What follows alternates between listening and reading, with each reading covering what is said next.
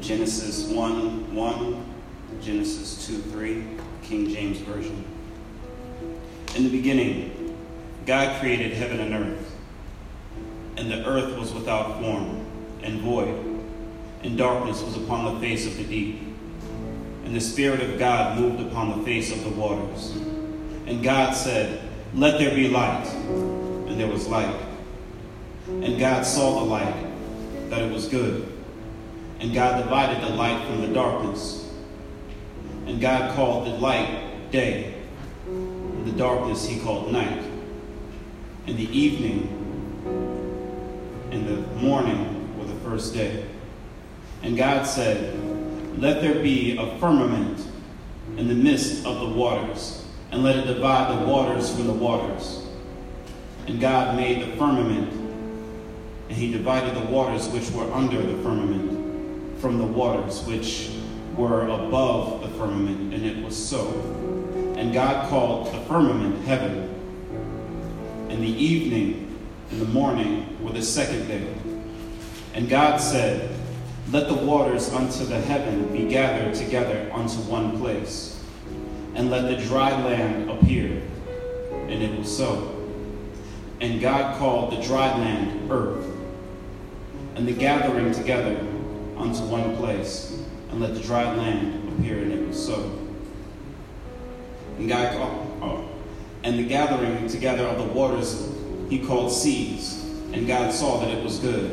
And God said, Let the earth bring forth grass, the herb yielding seed, and the fruit tree yielding fruit after his kind, whose seed is in itself upon the earth. And it was so. And the earth brought forth grass, and herb yielding seed after his kind, and the tree yielding fruit, whose seed was in itself after his kind. And God saw that it was good. And the evening and the morning were the third day.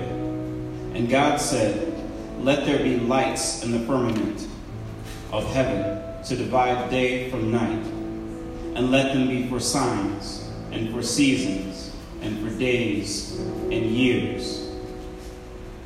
And let them be for lights in the firmament of heaven to give light upon the earth. And it was so. And God made two great lights the greater light to rule the day, and the lesser light to rule the night. He made the stars also. And God set them in the firmament of heaven to give light upon the earth, and to rule over day and over the night, and to divide the light from darkness. And God saw that it was good. And the evening and the morning were the fourth day. And God said, Let the waters bring forth abundantly the moving creature that hath life, and fowl that may fly above the earth, and the open firmament of heaven. And God created whales, and every living, living creature that moveth, with which the waters brought forth abundantly, and after their kind, and every winged fowl after his kind. And God saw that it was good. And God blessed them, saying, Be fruitful and multiply, and bring and fill the waters and the seas, and let the fowl multiply in the earth. And the evening and the morning were the fifth day. And God said, Let the earth bring forth the living creature after his kind, cattle and creeping thing, and beasts of the earth after his kind. And it was so. And God made the beasts of the earth after his kind, and the cattle after their kind, and everything that creepeth upon the earth after his kind. And God said, and God saw that it was good. And God said, Let us make man in our image, after our likeness, and let them have dominion over fish of the sea, and over the fowl of the air and over the cattle, and over all the earth, and over every creeping thing that creepeth upon the earth. So God created man in his own image. In the image of God created he him. Male and female created he them. And God blessed them. And God saw, and God said unto them, Be fruitful, and multiply, and replenish the earth, and subdue it, and have dominion over the fish of, of the sea, and over the fowl of the air, and every living thing that moveth upon the earth. And God said, Behold, I have given you every herb bearing seed, which is upon the face of all the earth, and every tree in which it is the fruit of yielding of a tree yielding seed. To you it shall be for meat, and to every beast of the earth, and to every fowl of the air, and to everything that creepeth upon the earth, wherein there is life. I have given every green herb for meat. And it was so. And God saw everything he had made, and behold, it was very good. And the evening and the morning were the sixth day. Thus the heavens and the earth were finished, and all the host of them.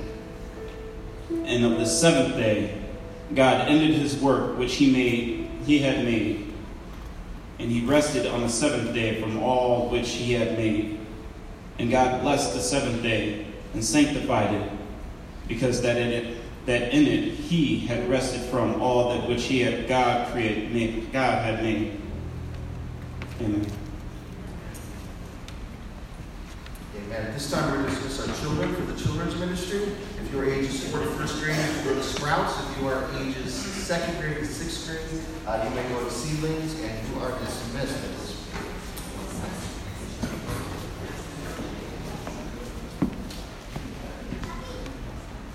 As the kids are going, I want to remind you that um, next week we're having a community day, which after church we're going to have a family fun festival for kids, and all the kids are going to want to come and bring their friends. And there's going to be face painting and hot dogs and all kinds of wonderful stuff, just celebrating the goodness of God and what He's given to us. So uh, we have flyers for you to help us get the word out. So I'm going to give you these before you leave this morning and ask you to take as many as possible and to um, join us in spreading the word, letting the community know that we're here because we want to celebrate goodness and we want to celebrate um, the life that God has given to us. Amen?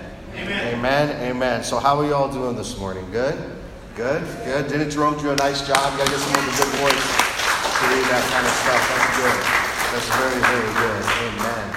Um, the creation story. I wanted to begin a series on some of the great stories of the Bible. Uh, summertime is always a good story time, right? I don't know if you remember, but I used to do the summer reading program at the library and all the little prizes they give out. I love that. So I thought about there are great stories in the Bible. There are stories that everyone kind of knows of, even if they don't know the story, right? Like people know the story of creation, the one we began with, right? But if you read the whole thing, there's probably some things in there that you didn't notice. Even Jerome was probably saying, oh, that's interesting. Because when we don't get into the story, we forget some of the details. Like when you're reading a great story or watching a favorite movie, and you remember things. You're like, oh, yeah, that was in it. And it brings kind of this awareness to you. So this summer, what I wanted to do was take some of the great stories of the Bible, and they're great, great stories, and they've been around for a long, long time. And I wanted us to just enjoy getting into the story, getting inside of it, right? And most of you know that when you're going for a story, like a book, or say a movie or, or something like that, it's the beginning that grabs you, right? The beginning's got to grab you. I mean, if after a little while you're starting to get bored and you don't know what's going on, or you know, what? then sometimes you're wondering if you should stay with it, right? if you should do it. But sometimes there's an opening, there's a beginning, right, that just kind of grabs our attention. So, what I wanted to do this morning is I wanted to think about some of the great opening lines in history. Can we do that for a minute? Can you do that with me? All right? So, we're going to do a little fun quiz this morning, all right? And if you get this right, Pastor Rosalie has a prize for you at the welcome table. I don't know what it is, but she's got it. She's got something if you get it right, right? Just go. Okay, so famous opening lines. We're going to start with literature, right? I was about to ask, is there anybody in here that reads? But I would just be discouraged if nobody raised their hand. So I'm going to challenge you all to read, right? I got a bunch of readers in this room. I know I got readers in this room, right? So, what book is this opening line from?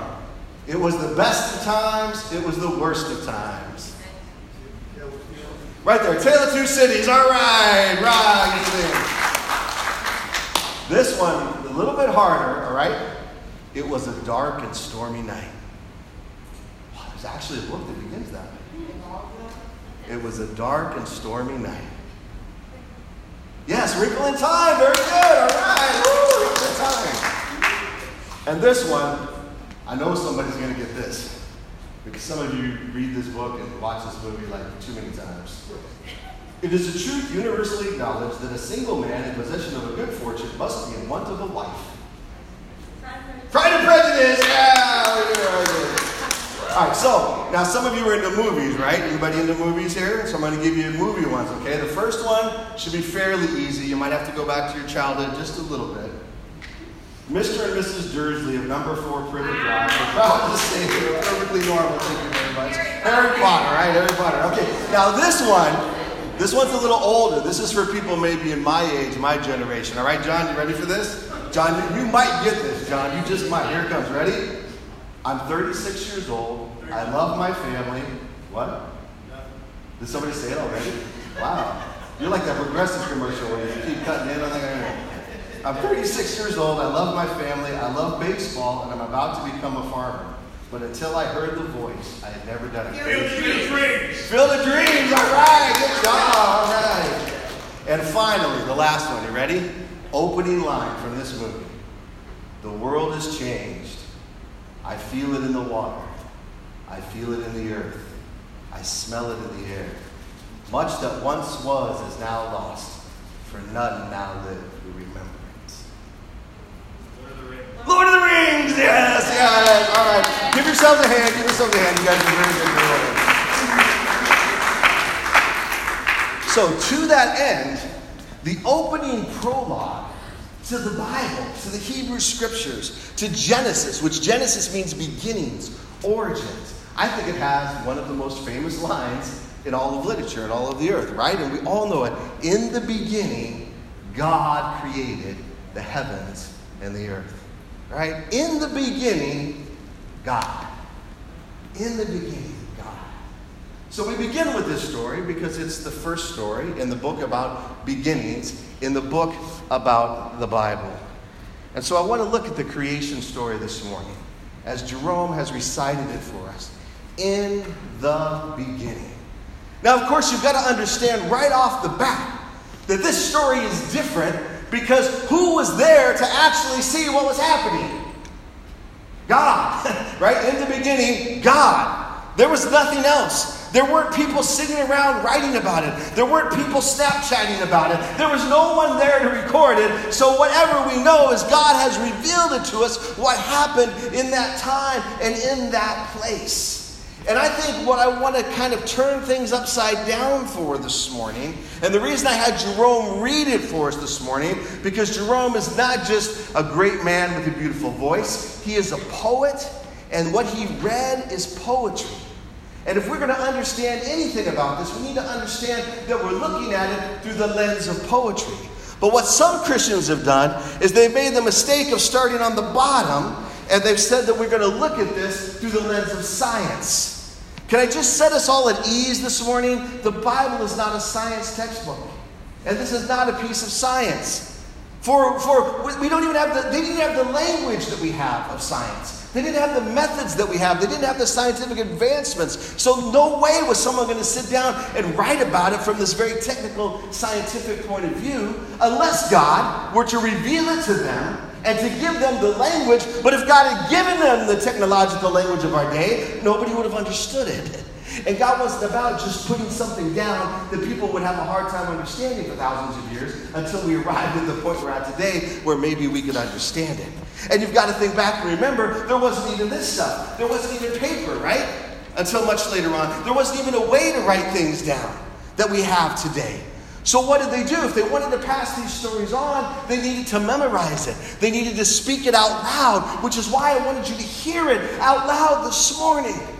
If you were the people of Israel, the children of God, thousands of years ago, you would not have had a phone to get out. You would not have had a Bible to turn to. But somebody, the poet, the bard, would have stood up in the assembly of the people and said, Listen to the story of our beginnings. Listen to the origins of this world. And when you're doing it that way, you need to create something that's memorable, right? You need to create something with rhythm, with cadence. And there was evening and there was morning the second day. And there was evening, and there was morning, the third day. And God saw that it was good. And God saw that it was good. And God saw that it was good. Until you get to the end, and God saw that it was very good.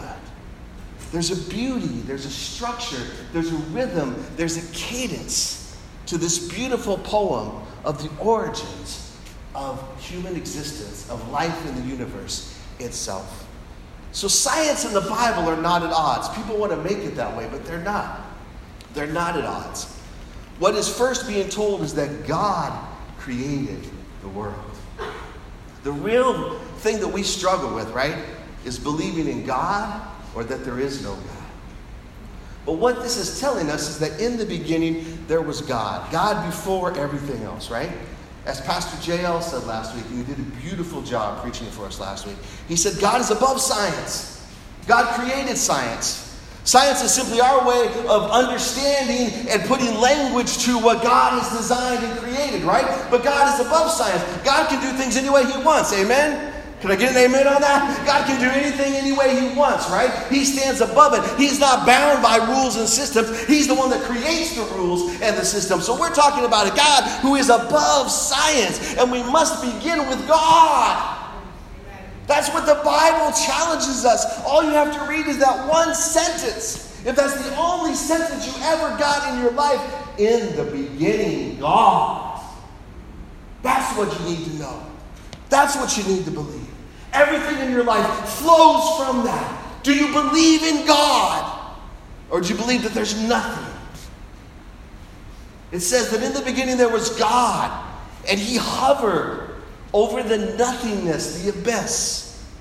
And here are some of the things why we shouldn't approach it first through the lens of science, right? Because it brings up all kinds of questions. There was nothing in the beginning, right? But it says the Spirit hovered over the waters. So, where did the waters come from? What kind of waters are we talking about? So, you begin to see that we're in the land, we're in the land of poetry, we're not in the land of science. God creates light on the first day, but He doesn't create the sun until the fourth day. What kind of light was going on? Like some divine LED? What was happening? There was no sun yet, right? But on the fourth day, the sun and the moon are created. Well, which brings me to this. We had three days when there was no sun and moon. So, how do we know how long those days were? Because we measure our days by the sun and the moon. You see, when we try to get too literal with this, we miss the power of the poetry that is in it. We miss the power of what God is really trying to say. So then we also come at it through this lens of history, right? And we say, this is what happened. And we as Christians and the Jewish people, we believe that this is what happened. But history gets told in different ways. It's not a history that's concerned with dates and facts and figures. It's not a history that can go back and find the eyewitnesses and compare their accounts and see what actually happened because no one was there but God. But it's a history that is told through art. And art tells a kind of history in a certain way that the textbooks don't. So, yes, Genesis is history, but it's history told through poetry in this narrative. Not history that's told through a textbook. Do you understand what I'm talking about? What I'm talking about. Last week, my wife and I had the privilege of being in Chicago, doing the wedding of a very dear friend of mine. Uh, that's why we couldn't be here last week. We had a chance to go to the museum. And I love going to the museum because you can see the history in a museum, right? It's not the detailed history of a textbook, but it's looking at a picture that someone has painted. And through that picture, it tells us something about history. And it speaks to us in ways that the textbook can't. But the textbook speaks to us in ways that is different from the painting. Both give us a window into history. But the window into history from Genesis 1 is through poetry, is through art. Let me give you another example. We know that part of our history in America part of what we're dealing with today, right? In our race relations, is the history of lynching and what was done to African Americans in the South throughout our history, right? And you can read about that in a book, and you can begin to understand what that was like and what that was about, right? And then, if you want a, a perspective that I think brings in our faith into it, there's a great book called God and the Lynching Tree. And I encourage you to read that. And that will give you insight into that historical thing. But then there is a song sung by Billie Holiday. And if you remember nothing else today, go home and look up this song. It's called Strange Fruit. Strange fruit hanging from the tree. And when you listen to that, that truth of history, will enter into your soul in a little bit different way. And in Genesis, what is being described is a God who is beyond description. A God who did something so cosmic and so amazing as He created the heavens and the earth that we literally don't have the language. We don't have the language to describe what God does and how He does it. So we try. We use the words that we have, we use what we know, we paint a picture of God speaking things into existence in a rhythm and in a cadence. And if, there's, if it's going to teach us anything about history, we must first come at it through the lens of poetry. If it's going to teach us anything about science, and I believe it's very little about science at this point, then it's going to come through poetry. So we must begin that this is poetry. And then what is the main point of Genesis? What is the main point of this creation story? Why do we talk about how the world was created? Because it's about relationship. And it's always about relationship with God. It's about the God who created the world and everything that He created, and us and our relationship with God and our relationship to the things that He has created. And that's the point of Genesis, my friends, is to teach us about how we began. It's the story of God, and it's the story of us. And it's about how we're supposed to live in right relationship with God, with each other, and with what He has made. So, the very first thing that this narrative teaches us is that in the beginning there was, everybody say it? God. In the beginning there was? God. All right, you're still with me. Good. In the beginning was God. And it's very interesting because God exists above and outside of everything that's created. Now, other people, other than the ancient Hebrews, had stories about how the world was created, but their stories were different. They took the created things and they made them into gods. So there was the sun god, and there was the moon god, and there was the god of the sea, and there was the god of the storm. And those were the gods that created the world, often through conflict, often through battles with each other, and they tried to explain that this is how the world was created. All of the different gods who were really represented in nature had created the world, right? But along comes this story and this group of people, these Israelites that say, We believe in a God that is above all of that. In a God that was not part of nature, but in a God that rules over nature and has created each and everything that we see in this universe. Hallelujah. Hallelujah. It was God, and it was God alone. There was no one else. It was God. There was not a Mr. and Mrs. God that got together and created the world. There was God and God alone. There wasn't a God fighting the gods of these gods. No, no. There was God. And He created everything. And He created it because of His design. I mean, you just got to look at the world, right? Just look at the world and see the design of the world. Look at it and say, man, there must be a God. I've been talking to you about this. Get outside, look at nature, and say, there's got to be a God. Or did this all just happen by chance? You see, I, I believe that we've, we've advanced in this day and age, for the most part, beyond the idea that there are other gods, right? I mean, most people are not worshiping still a sun god or a moon god, although that's possible. But for the most part, the people we're talking with in the places where we live, it's not a question of God or other gods. It's a question of God or no God. I think that's the big question people have today. Did God create it? Or what did God not create? So you got to understand, sometimes we try to make the Bible answer questions it doesn't want to answer. Can I get real for a moment with some of my Christians this morning? It doesn't want to tell us how old the earth is. It wants to tell us who made the earth. And that's a different question, isn't it? Doesn't want to tell us how old the earth is. Because again, we know now that time is flexible, right? That time bends. It's based on your reference point. There's a fluidity to time that we understand. And again, for the first three days, we didn't even have a sun and moon. So you got to just let those go if you're, if you're trying to figure out how long everything is, right? I mean, there's a way in which, yes, there could be an answer to that question, but Genesis wants to say it's God who created it. That's the first thing. No other gods. And God can do it any way He wants. Didn't we already say that? So we don't have to get into false arguments and debates that really go nowhere. You want to believe in one way of it, do it. You want to believe in another way. My question is do you believe God? Did God do it? Was God involved somehow, some way? And is it consistent with the God that is revealed in the scriptures? It was God who created and God alone. And you'll notice the second thing that Genesis teaches, and I believe these are the two most important things. It's where we have to begin. We may dig down to the deeper levels of questions. Hear me carefully. I'm not dismissing all of our questions. I'm saying let's begin with the most important questions and then work our way down. So, number one, God created it. Number two, He created it good. Notice that He said everything was good. Everything was good, right? So, why is there evil in the world? That's, our, that's another big question, right? How can God exist if there's evil in the world? Because you're telling me right now that God created everything good, that the earth is supposed to be good, that humanity is supposed to be good, but there's a lot of evil in this world. So, where does this evil come from? Well, I believe that Genesis teaches us that evil does not come from God. Evil, God is not the author of evil, nor does He create evil. The evil acts that are perpetrated upon this earth are not from God. Where does evil come from then?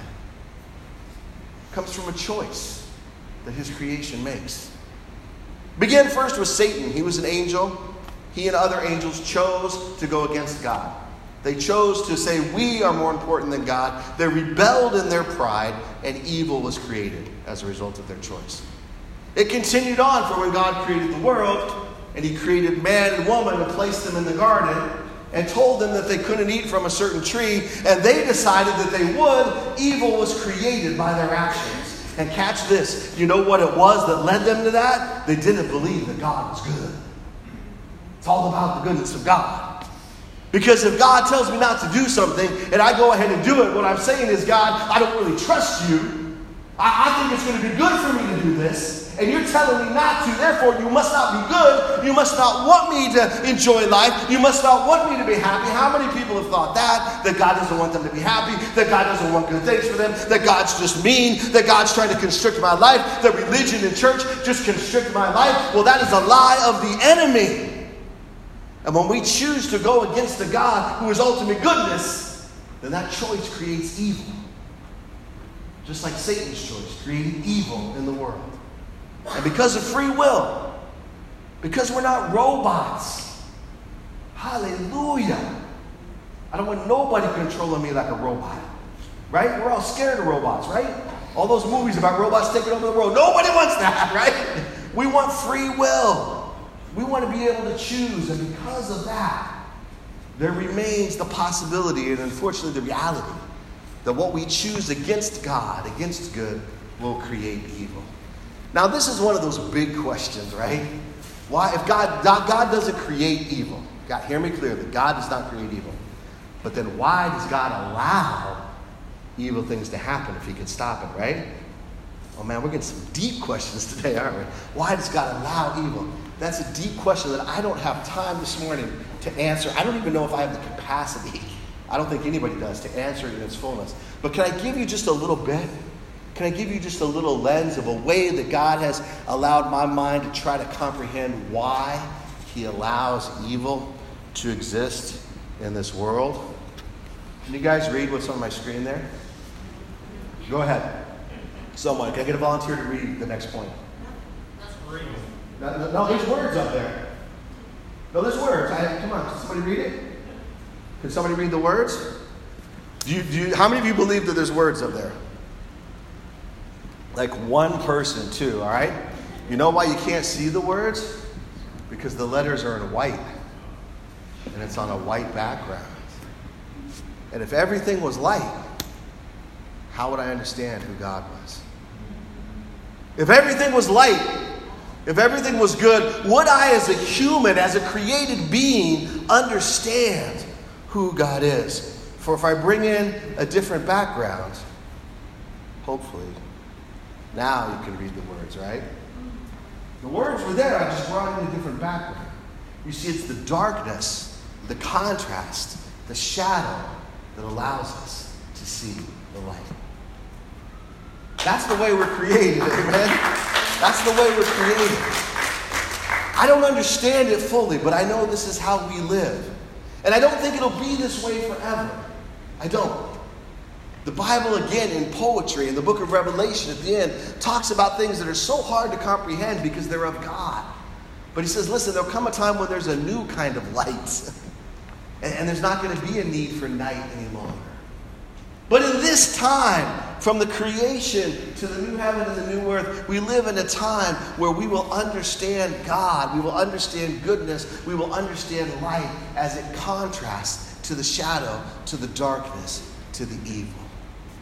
So that we are in a time of learning about how magnificent God is, how wonderful God is, how good God is, and to the next point, how good He has created you and created me. For yes, because evil was chosen, because evil was created and we fed into evil, there's a corruption it's not the way that it's supposed to be. But God, in His infinite wisdom, has said, you know what? I'm going even though that happened, I'm going to take it. And even though there's going to be pain, and he, he said that when we when we sinned, he said there's going to be pain, there's going to be suffering. Things are not going to be the way I had originally intended them to be. But I'm going to use it. I'm going to bring you through so that you will understand who I am and you will trust in me. And the choice we have, friends, is that we know that in this world there is light and there is shadow, right?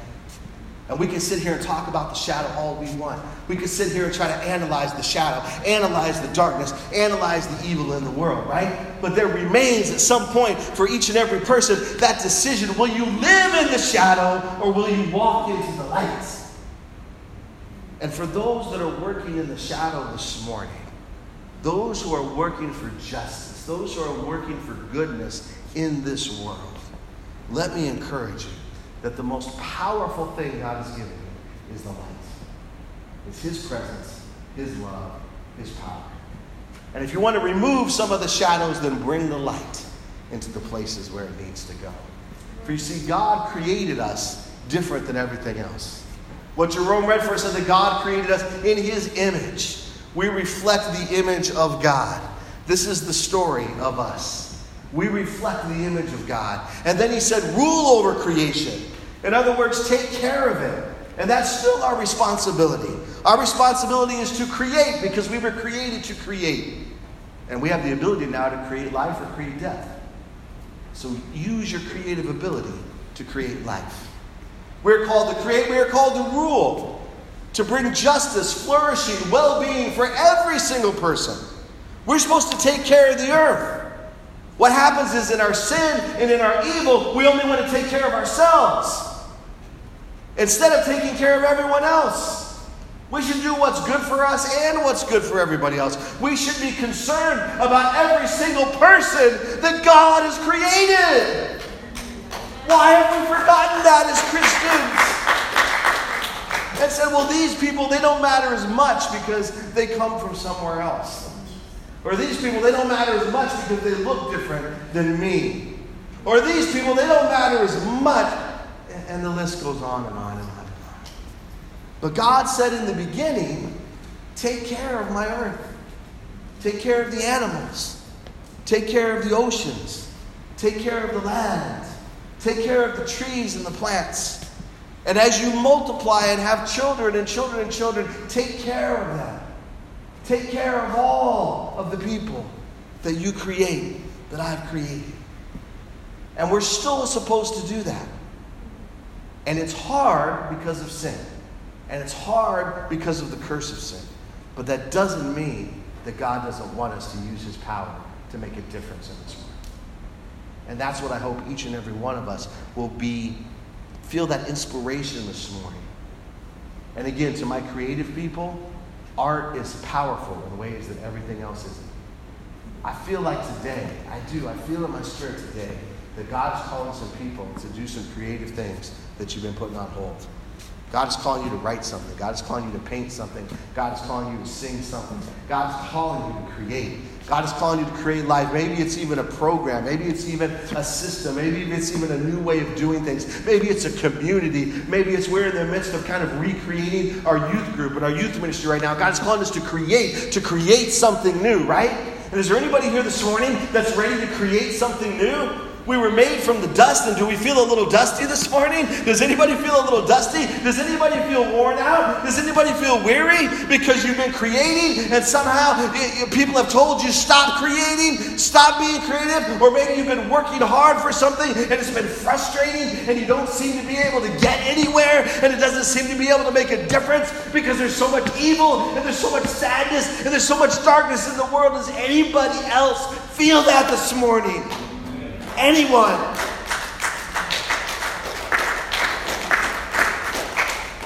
Here's what I want to end with. And on the seventh day, seven, God rested and enjoyed everything He created.